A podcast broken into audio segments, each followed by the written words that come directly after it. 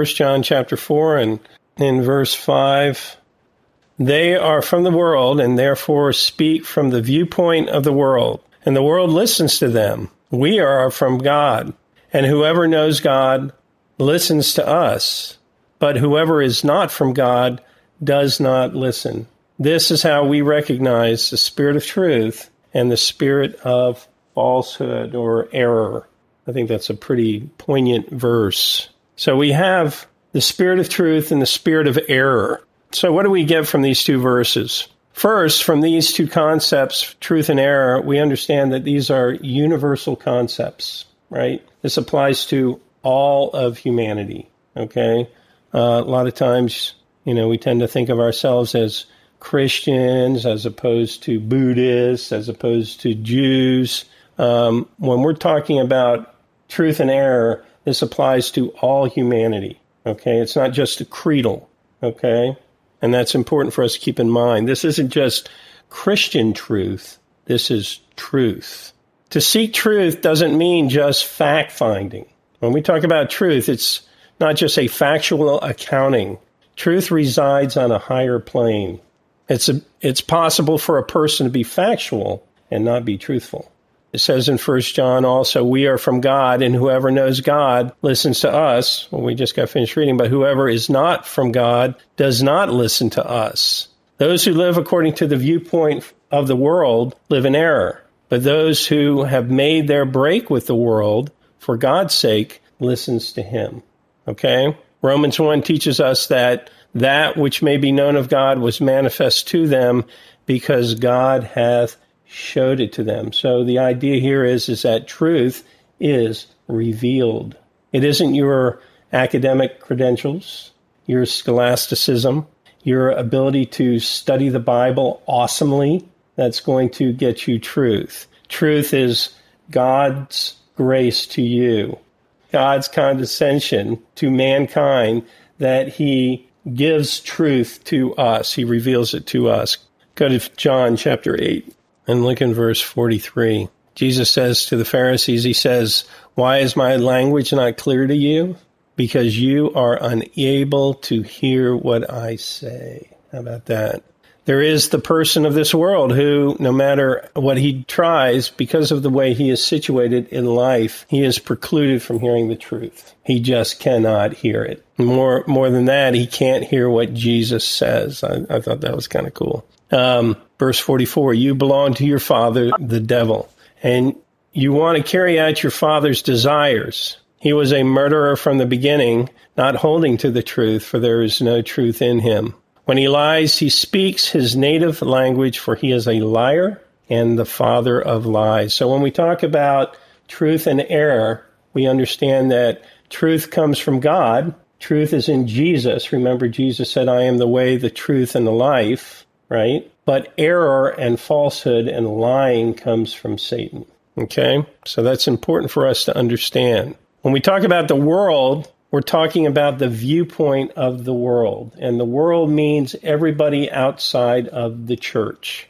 The viewpoint reaches all the way back to Adam. And that viewpoint simply is that man thinks that he is able to subsist apart from God, right? Now, we within the church, the born again believers, understand that that's a falsehood, that we can't live without God. But the world thinks that they can. And that's the great lie. And that's our greatest temptation that Satan would lure us into thinking that we can live apart from God. Go to Luke chapter 12. Luke 12. And in verse 54, he said to the crowd, When you see a cloud rising in the west, immediately you say, It's going to rain. And it does. And when the south wind blows, you say, it's going to be hot, and it is. Hypocrites, you know how to interpret the appearance of the earth and sky. How is it that you don't know how to interpret this present time? Why don't you judge for yourselves what is right? How about that? So Jesus here is preaching to the Jews in Jerusalem. By his doctrine and his life of holiness, many were convinced that he was the Messiah. However, the Jewish leadership had dismissed him, dismissed his miraculous works as magical and superstitious to the common man. These leaders were considered in their culture to be men of extraordinary piety and the deepest spiritual insights. Their views were considered infallible. They had enormous influence over the people who accepted their teachings implicitly. And yet, these men were spiritual impostors. How about that? They stigmatized Jesus, the very Son of God, as a preacher of sedition. They weren't interested in the truth, but viewed him only as a threat to their ecclesiastical power. That was their only consideration. As for many of the people, their leaders' condemnation of Jesus was sufficient and not to be questioned. Their condemnations were good enough for them. If they said Jesus was bad, Jesus was bad. And this is just lazy mindedness and unwillingness to think for themselves. They simply accepted their leaders' views as their own without giving it a second thought. When it came to their spiritual lives, these people accepted without question everything their leaders told them, regardless of how absurd or illogical or unscriptural or unloving they were. And yet, in the conduct of their own lives and their own occupations, they would have never surrendered their common sense to another like this. You know, many of us have our own jobs. We go to our jobs every day. We think for ourselves, right? Somebody presents us with a problem. We don't go to the boss and say, well, what do you think about it, boss? We make our own judgments, right? But for some reason, when it comes to doctrine in the church, we're not able to make these kind of judgments. These, these common people would have thought and judged for themselves and would have accepted nothing else. And this is what Jesus was speaking about when he said to them, When you see the cloud rising in the west, immediately you say, It's going to rain. And it does. And when the south wind blows, you say it's going to be hot, and so it is. In other words, we make judgments all the time, right? We use our common sense, we work it out, we think it through. We don't rely on someone else's opinion. You have said you, your own mind, your own judgment, and you would have used it, in other words right? Jesus was saying, How is it that you exercise your common sense in day to day living? But when it comes to spiritual truth, you rely on the esoteric, often the unreasonable thoughts of men. And then he says, Hypocrites, you know how to interpret the appearance of the earth and sky. How is it that you don't know how to the, interpret the present time? Why don't you judge for yourselves what is right? And I think that is a word to the church. You know, Roman Catholicism ruled the minds of men for 1500 years, and people would not think on their own if it wasn't what the church said. So Jesus was saying to them, in the conduct of your everyday affairs, your everyday decision making, you think for yourselves. If something doesn't pass the smell test, you reject it. He was trying to get them to think for themselves. Isn't that something? He basically said to them, You've allowed yourselves to be blinded by your spiritual leadership when God has given you each the ability to draw your own conclusions. Why will you not exert your own faculties and judge for yourselves what is true and right in this matter as you do in things of your everyday life? So, I think that's pretty poignant. So I'm going to talk about here three principles of truth. Okay, three principles of truth. The first one, there is a natural difference between truth and falsehood in the doctrinal sense and in right and wrong in the practical sense. Okay? Number two, God has endowed each person with the faculties required to distinguish between truth and falsehood right and wrong. Every one of us has that ability to make that judgment. Number three, each person has the moral duty and obligation to exert these faculties and judge for themselves in spiritual matters. So let's un- unpack this a little bit. The first principle there is a natural difference between truth and falsehood in the doctrinal sense, right and wrong in the practical sense. As we said earlier, truth and falsehood are universal qualities, universal realities. And truth and error are mutually exclusive. In 1 John, it says, I have not written unto you because you know not the truth, but because you know it. No lie is of the truth. Okay? So you can't have truth and lies together. As Christians, we don't dabble in half truths or falsehoods for a greater cause. That's something we want to stay away from. As Christians, we're not called to be politicians, in other words. Satan blinds us to the distinctions between truth and error, the right and wrong, through our own personal compromise. That's the consequences of compromise. If you compromise, you lose your ability to distinguish truth from error. Okay? Okay, the second principle God has endowed each person with the faculties required to distinguish between truth and falsehood, right and wrong. Each person has been created in the image of God. So we are all image bearers. And as image bearers, we have certain qualities of God, right? And one of those qualities, a main one, is our ability to judge, to distinguish, to discern. Okay? You know, people want to say, well, the Bible says, thou shalt not judge. That's not what it's talking about. We judge all the time. Corey, you're, you work as a construction engineer. Are you making judgments every moment of every day? We make judgments all the time, all the time. So to say, thou shalt not judge, that doesn't make sense. When we say, thou shalt not judge, what are we saying? Thou shalt not condemn. That you are not God, and your place is not to condemn somebody. But we ought to be making judgments all the time, and that's in the physical. It is also, more importantly, true in the spiritual. We are making judgments all the time. Romans 1 says, Who, knowing the judgment of God, that they which commit such things are worthy of death, not only do them, but have pleasure. So there is a choice being made, a judgment being made. In other words, we know the truth, but we choose to do otherwise. Okay?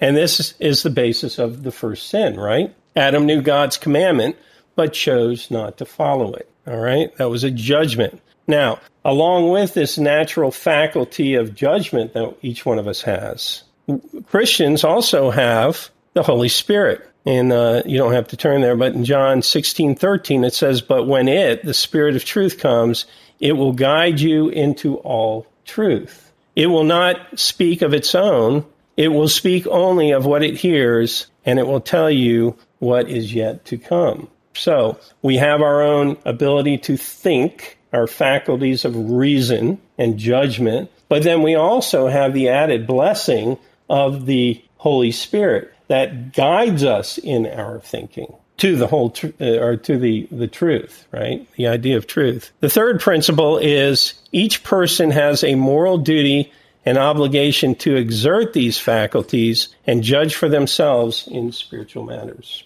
and this we should do um, I was thinking of the verse in Isaiah 40, 21, where it says, Have you not known? Have you not heard? Hath it not been told you from the beginning? Have you not understood from the foundation of the earth? God makes himself known, right? And that's important. Jesus held people accountable for their weakness of faith and lack of understanding, right? He called them on it. Remember, if truth is universal, we have the faculties of understanding truth, discerning truth from error, and Jesus didn't let people slide on that. He called them out. The problems that we have with our inquiry into the truth. Okay, so I'm going to talk about a few other things. We fail to make truth our own. Go to Acts chapter 17. This is a verse that we're, we're uh, familiar with. Acts chapter 17, and look in verse 11. It says, Now the Bereans were of more noble character than the Thessalonians, for they received the message with great eagerness and examined the scriptures every day to see if what Paul said was true. I think there's a few big keys in there for pursuing the truth. One of them is an eagerness of mind, right? An eagerness of mind that I don't just accept things passively that I'm aggressive in my mind in pursuing truth, that I go after it. The second point here is that I didn't accept truth based on some person's or some organization's authority, right? I think for myself. The Bereans were of more noble character because they fought for themselves. They pursued it with eagerness of mind and they checked it out. They checked it out. They said, Are these things so? I'm always amazed at how, I mean, adult Christians and you ask them why they believe what they believe, and they can't give you an answer. Another problem that we have with our inquiry into the truth is that we fail to recognize that Jesus is the way, the truth, and the life, and that the Word makes known Jesus. Go to John chapter 5. John 5, look at verse 39. It says, You diligently study the Scriptures because you think that by them you possess eternal life. These are the Scriptures that testify of me. Jesus is talking to the Pharisees, and he's saying, Look, you spent a lot of time in the Scriptures you think that they validate you, you're missing the point. These same scriptures that you spend your days studying are the scriptures that make known me. Isn't that something? You fail to know Jesus. We fail to study the word. Go to 2 Timothy 2:15. 2 Timothy 2:15. It says, "Do your best to present yourselves to God. Present yourselves to God as one approved, a workman who does not need to be ashamed, and who correctly handles the word of truth. So, who are we accountable to in this verse? God, right, for how we pursue the truth. I think that's pretty sobering. In other words, when we're standing before Jesus on the last day, we've got to give an account. If this verse says one thing, but my church says something else, who am I responsible to? My church or God? I think that's very sobering. I'm going to be held accountable for that choice, that judgment. Uh, next principle, we fail to understand that God demands us to walk in spiritual freedom and to pursue the truth where it takes us. You don't have to turn there, but Galatians 5 1 says, It is for freedom that Christ has set us free.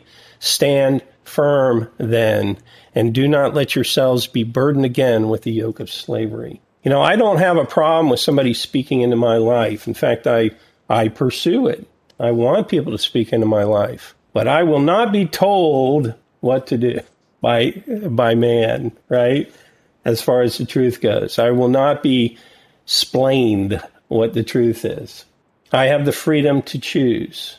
Now that person may very well be right, but you know, it's my choice ultimately. And we have to reserve that right to disagree, no matter what organization we're with.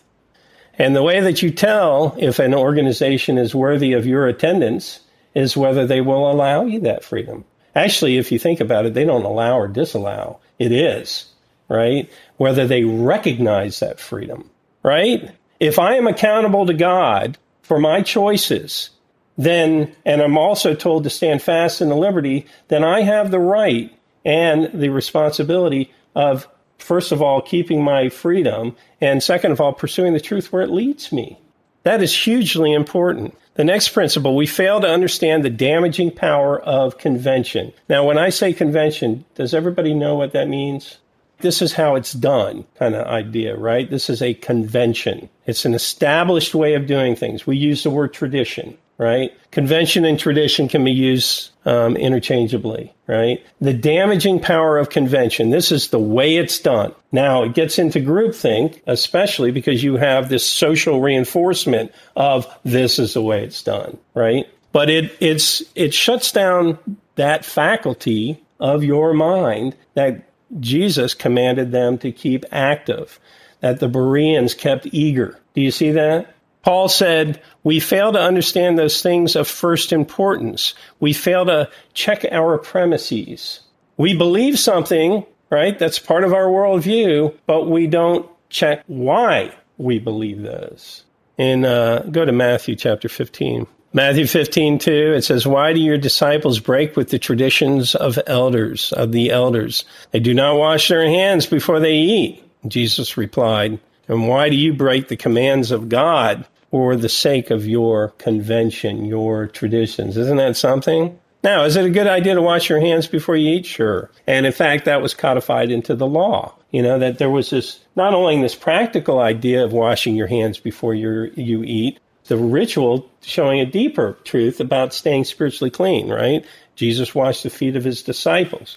Anyway, the point is, it's a good idea to do this. But what they were doing was elevating the physical over the spiritual. And that's the next principle. We substitute our own values for God's values. In verse 4, it says, For God said, Honor your father and mother, and anyone who curses his father or mother must be put to death.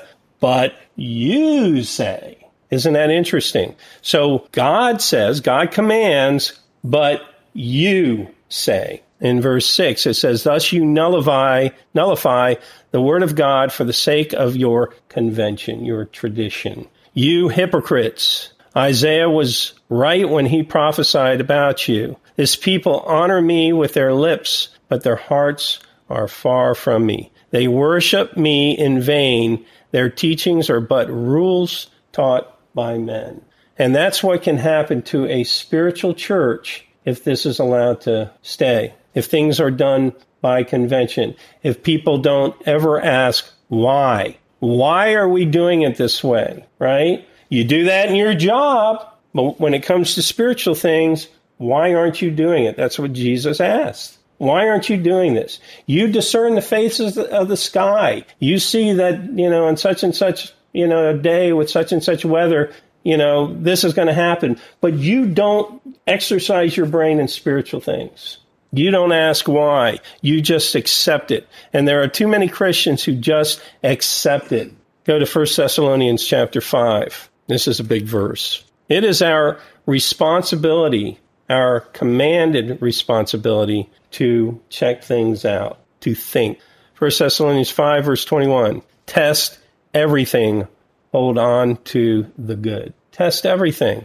So I was thinking about today the first principles of Protestantism, right? The first principles of Protestantism. And these were asserted when breaking away from the Roman Catholic Church and for which the fathers of the Reformation were willing to lay down their lives for. Okay, so these were the first principles of Protestantism. There are two of them. The first one, the duty of free inquiry. Inquiry. Does everybody know what that means? Inquire, inquiry, right? In other words, an unfettered investigation, right, into the Word of God. The duty of free inquiry. I have the right to look at it myself. I have my own Bible. I have the Holy Spirit that God gave me. I have my own personal relationship with God. I have the right to say why, right? The second one is the exercise of private judgment. Okay, so these are two principles of Protestantism the duty of free inquiry and the exercise of private judgment. That you have the right to your own mind.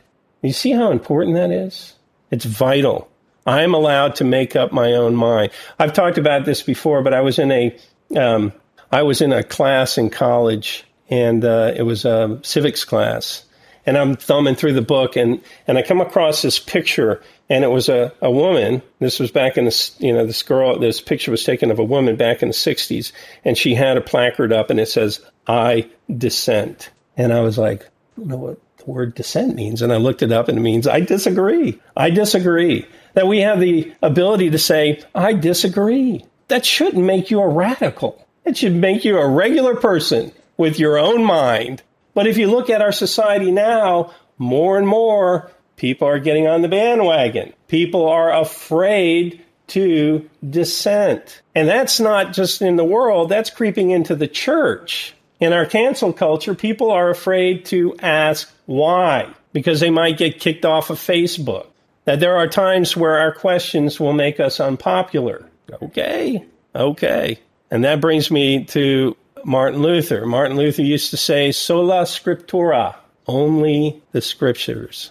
I wanted to read this passage from a woman named Mary Dana. After she remarried, her name was Mary Dana Shindler. She was born in 1810 in Beaufort, South Carolina, and she died in uh, February 8th, 1883. She was a daughter of a congregational church uh, minister in Beaufort. Congregational church is a Presbyterian church. Okay. Um, in 1835, she married Charles Dana, and she was married to him until 1839 when her husband and her young boy both died together within two days of each other. So then she went back home to her, her family, her parents' house, and then she lost two siblings immediately. So she lost four people in her life, one right after another. And it was devastating to her. So she started asking questions and she started taking a, a doctrinal position that was very unpopular in her particular church.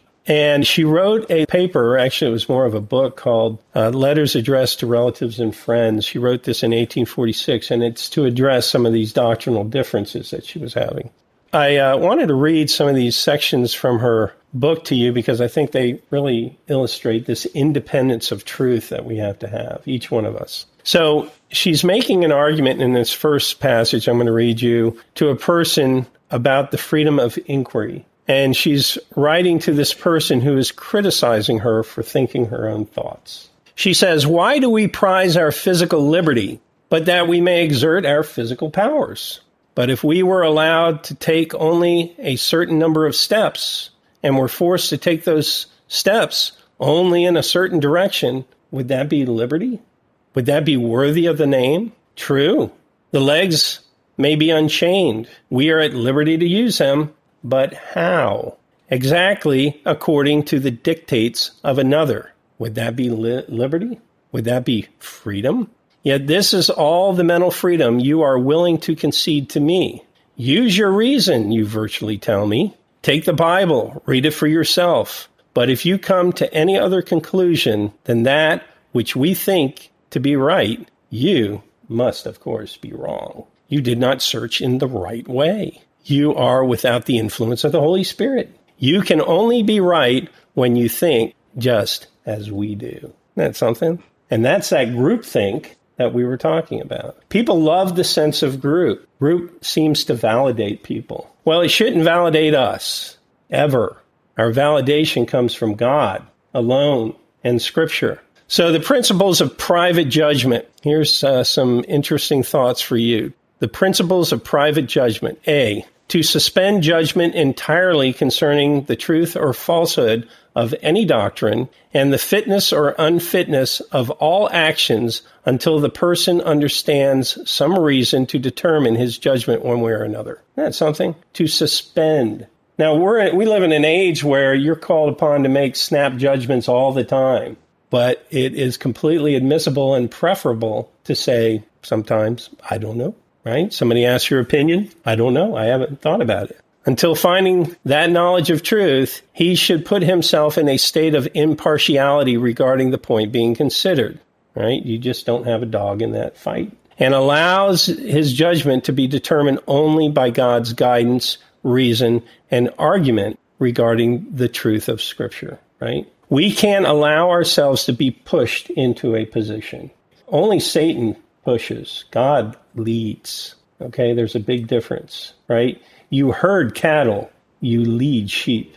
And that's important to keep in mind. You herd cattle, you lead sheep. I'm not a cow, I'm a sheep. See that? By impartiality, it's intended that a person doesn't fancy something to be true or even wish it so until the subject can be connected with a fundamental truth or principle. I think a lot of the reasons that people are deceived so easily is because they want to be deceived. They want something to be true.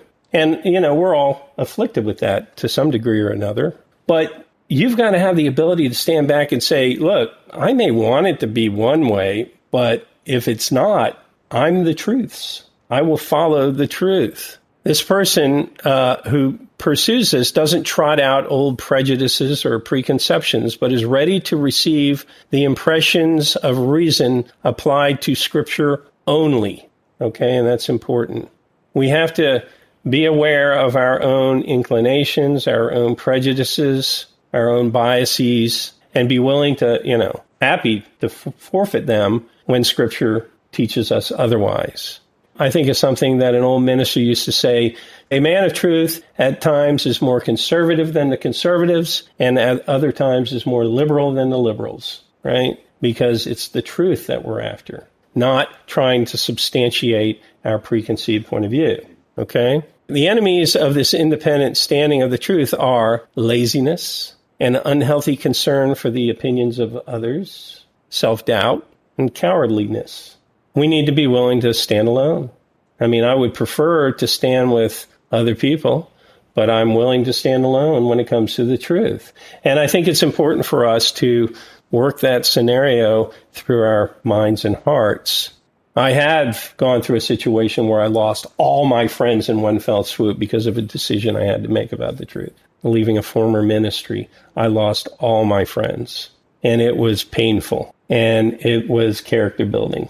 Remember what we read a couple weeks ago that um, that persecution worketh patience, patience experience, right? Experience hope, godly character. You, you see what I'm saying? And that was a test. That was a test that God gave to me. Are you going to stand? And I think it's important that we see it for that. The question we must habitually ask ourselves is why do we believe what we believe? The second principle of private judgment is to exert our own reason in weighing arguments and evidences that offer themselves to us. Okay? That we have to weigh and consider. Too often we look for a black and white answer, right?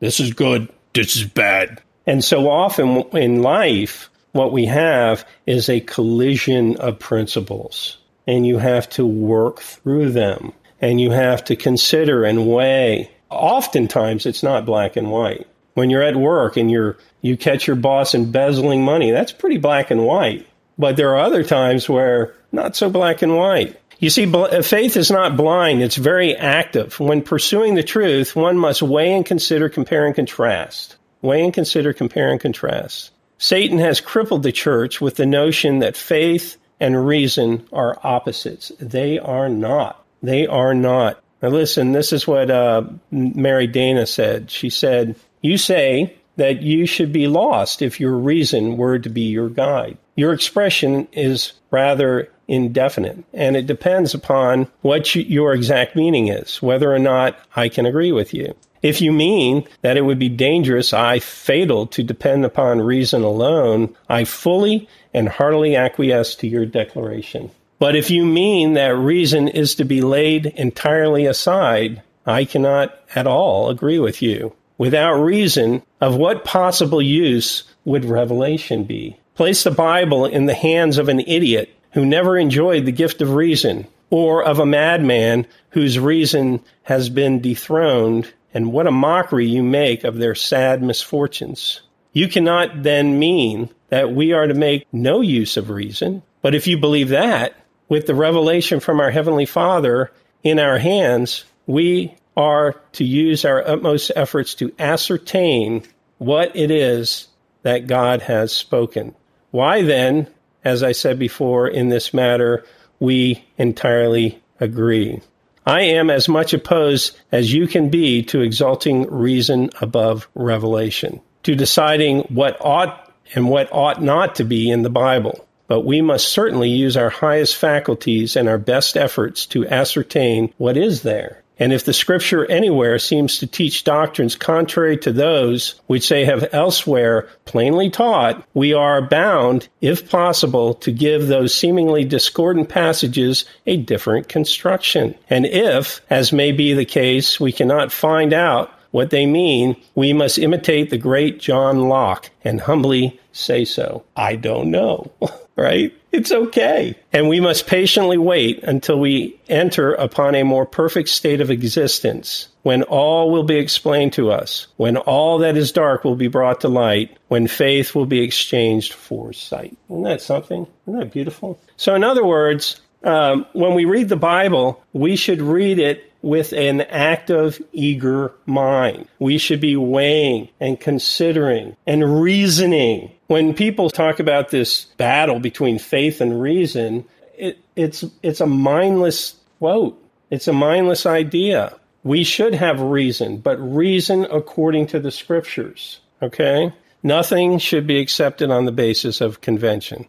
The third principle to honestly embrace truth wherever it is found without trying to evade it, shift it off, or stifle the convictions of one's own mind. That when truth is revealed to you, embrace it. Embrace it, even if it is unpopular. To follow truth wherever it leads, whatever notions it may contradict, and whatever criticisms it may expose us to. To yield ourselves entirely to the truth it's vain to examine something and not be willing to abandon former beliefs that are found to be invalid. All right? In other words, when we go to the Bible, and I use this expression all the time, we go with empty hands, right? We're not bringing our ideology in with us. I'm willing to abandon what I think and what I believe when Scripture tells me so. Now, I know that a lot of Protestants claim that, but it doesn't take too much effort to show that that's just not the case. The enemies to this are uh, to be overly aware of great names and institutions right? Professor so and so said this, or Dr. so and so said this, or Reverend so and so said this. Remember that? We learned that in the class a long time ago that sincerity was no guarantee for truth. Next principle to give our assent to a truth only in proportion to the degree the evidence appears to support it. Okay? All truth is not equally clear to each of us. That means that I can hold a view of something and say, yeah, it's a it's a tenuous point of view. This is how I think it. This is what I think it means, but I'm open to persuasion. You know what I mean? Uh, some truths are impressions, while others are incontrovertible. Each of us should know the difference for ourselves. Means that there's no backing up on it. It's it's proven. You know, it's in, you can't contest it. Incontrovertible. Each of us should know the difference for ourselves. The clarities of truth will change throughout our walk. Some that were impressions and intuitions in my early years are incontrovertible now. And we all know that, isn't it? Uh, don't we? The things that were kind of on the fringe when we were younger in the word, now it's like, that is a truth. that is a truth. It often takes time for the Spirit of God to work a truth into your soul, so to your hardness and preconceptions. So and that's true, right? I mean, we have a hard heart. It it takes some melting to get in there, right? And to, to break through and to give you that that light of understanding. So in ending today, I wanted to read one more passage from Mary Dana. She said, But our master said, Search the scriptures, for they are they which testify of me and those private Christians were commended who searched the scriptures daily to see whether those things which they were taught were true. How different it is this from your real meaning when you direct us to the Bible. Considering that our religious teachers in these days are not inspired men, as the first teachers of Christianity were, the ground you take is very strange. You also say, search the scriptures. But you say at the same time, beware of your conclusions. Let me direct your inquiries and control your final judgments. You give me leave to search the scriptures, provided I find there just what you do. And if I cannot find those things, if I am not so fortunate as to understand with your understanding, you insist upon it that I have not searched aright. Is this freedom of inquiry? Is this the right of private judgment?